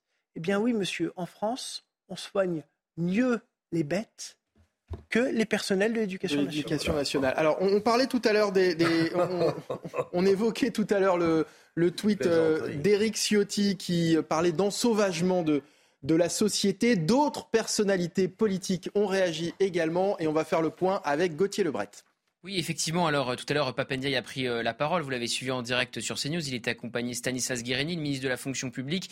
Et pour le ministre de l'Éducation nationale, eh bien, c'est le temps de l'émotion, euh, de la solidarité. Le temps de l'enquête viendra et ce n'est pas le temps de la politique. Et effectivement, Mickaël, vous rappeliez le tweet d'Eric Ciotti, le patron des LR, qui a dit que c'était le symbole eh bien, de l'ensauvagement de la société française. Ce qui s'est passé aujourd'hui, c'est pas le seul républicain à tweeter de manière politique, plus politique que d'autres justement responsables. David Lisnard, par exemple, a dit que l'État doit protéger nos enseignants. Il rappelle aussi qu'il y a trois ans, Samuel Paty était assassiné et que l'éducation nationale était déjà endeuillée. Bruno Retailleau, le patron des sénateurs LR, a lui aussi réagi. C'est sans doute le tweet le plus politique de la journée. Il dit La violence à l'école atteint des seuils terrifiants. Personne ne parvient à l'endiguer. Réseaux sociaux, politique pénale des mineurs, pédagogie refondée sur l'autorité. C'est une révolution qu'il faut entreprendre, une révolution qu'il faut entreprendre pour protéger nos enfants et leurs éducateurs. Et enfin, j'en termine par euh, Marine Le Pen, la patronne euh, des députés euh, du Rassemblement national, qui dit que l'ultraviolence a conquis toute notre société. Jusqu'à l'école, il est urgent d'agir pour la sécurité des Français. Donc vous avez eu tout à l'heure la prise de parole de Papendiaï, qui était une prise de parole basée sur l'émotion et il n'y avait pas véritablement de message politique. Et justement, on a posé la question aujourd'hui, le service politique de CNews a posé la question à un ministre. Faut-il une réponse politique? Pas forcément. Voilà la réponse euh, qu'il nous apportait. Il ajoutait il y a un vrai traumatisme. Euh, je suis euh, pas sûr qu'il faut faire de la politique autour de ce drame. Et puis je termine pour vous dire que Papendia a annoncé tout à l'heure qu'une minute de silence serait respectée demain à 15h dans les écoles, lycées, collèges du pays qui sont ouverts demain et donc qui ne sont pas en vacances scolaires pour eh bien, rendre hommage à l'enseignante tuée aujourd'hui. Il s'agit donc des établissements scolaires de la zone A, puisque ceux de la B et de la C sont en vacances. Merci euh, Gauthier Lebret. Des réactions parmi les, politiques, on l'évoquait tout à l'heure avec euh, euh, Jean-Claude Dacier, Benjamin Morel, est-ce que les, les, politiques ont raison de réagir aussi rapidement? Ah, Si vous voulez, alors là on va faire de la communication politique qui était méchante, mais pour les politiques, il y a une forme d'injonction contradictoire. Si vous ne réagissez pas, on va vous accuser de ne pas être réellement, de vous planquer, de ne pas être réellement concerné par le sujet. Si vous réagissez trop tôt, sachant que là, on n'a pas beaucoup d'éléments, que ces éléments ne mènent pas forcément vers, je dirais, quelque chose qui amène à une euh, réflexion en termes de euh, violence systémique, etc., liée à des problématiques politiques qu'on voit ici mobilisées, tant par Exiotti que par David Lisnard, bah forcément, vous êtes un peu à contre-temps et on va vous accuser d'être dans l'exploitation d'un phénomène dramatique à des fins politiques. Donc, ce faisant, on a en règle générale soit des politiques qui tirent trop vite, soit des politiques qui tirent de travers. Donc là, en effet, la prudence voudrait que la réaction très euh, neutre de Papendai, regardez le discours de Papendai, c'était presque, je dirais, euh, assez affligeant parce qu'il répétait quatre fois la même chose. On lui posait des questions différentes et chaque fois, c'était les mêmes éléments de langage. On peut juger que c'est un peu navrant, mais la réalité, c'est que face à un tel événement, c'est souvent politiquement et du point de vue, encore une fois, de la pure communication politique, d'un point de vue strictement cynique, c'est souvent la meilleure façon de réagir. Et il répondait finalement à aucune question. Non, en disant que grosso modo, c'était le temps de l'émotion et que demain viendrait le temps de l'analyse. J'ai peur que ça soit un peu sa marque de fabrique. J'espère Alors ça, me tromper. Je trouve Ndiaye, effectivement, d'une telle timidité que je suis un peu inquiet pour la suite. Nous verrons bien si demain il a des choses à dire et qu'il rejoigne ah, le manque de moyens évoqué par notre ami.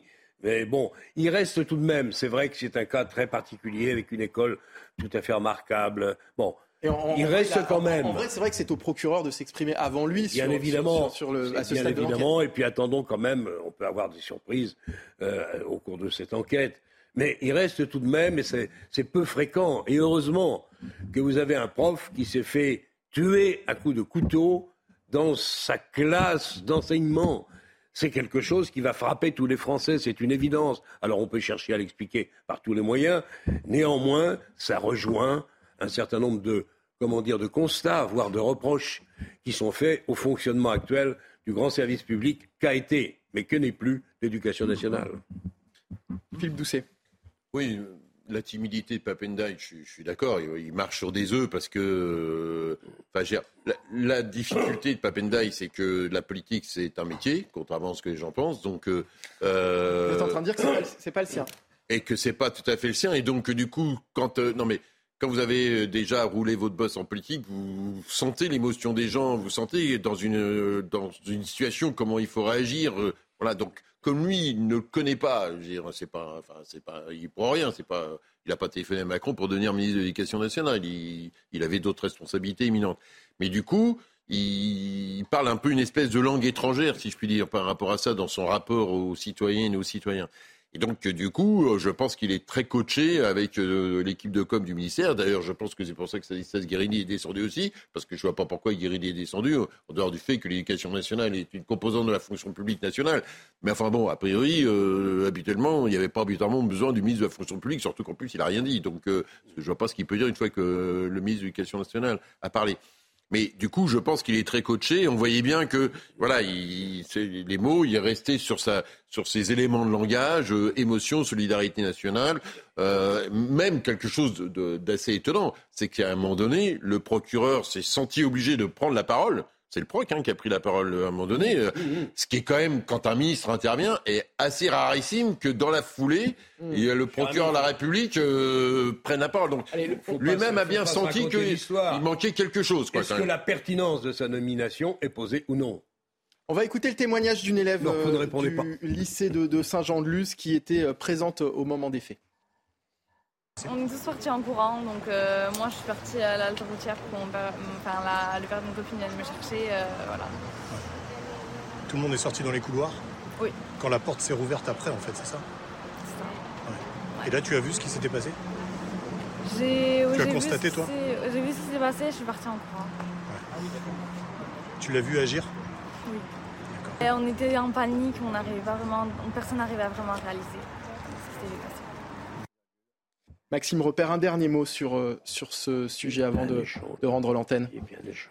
Je pense que déjà, il faut, il faut attendre les, les conclusions de l'enquête, euh, voir le, le, mobile, et puis ensuite tirer, euh, tirer les leçons de, de, ça, mais ne, ne pas simplement ne pas simplement s'arrêter au drame en tant que tel, mais essayer de peut-être de, de le lier avec des choses, des éléments plus larges de société. Hein, parce qu'effectivement, il y a, la question de la santé avec la psychiatrie, il y a la question de la sécurisation des établissements avec l'introduction d'armes, euh, il y a la façon aussi dont, euh, bah, euh, les personnels peuvent faire leur métier. Donc voilà, et on aura beau mettre tout en place, on n'atteindra jamais le risque zéro. Mais je pense qu'en la matière, il y a quand même beaucoup à faire vraiment beaucoup à réfléchir. Et il ne faudrait pas que la minute de silence de demain hmm. soit suivie de mois d'inaction, entre guillemets, sur, euh, sur cela.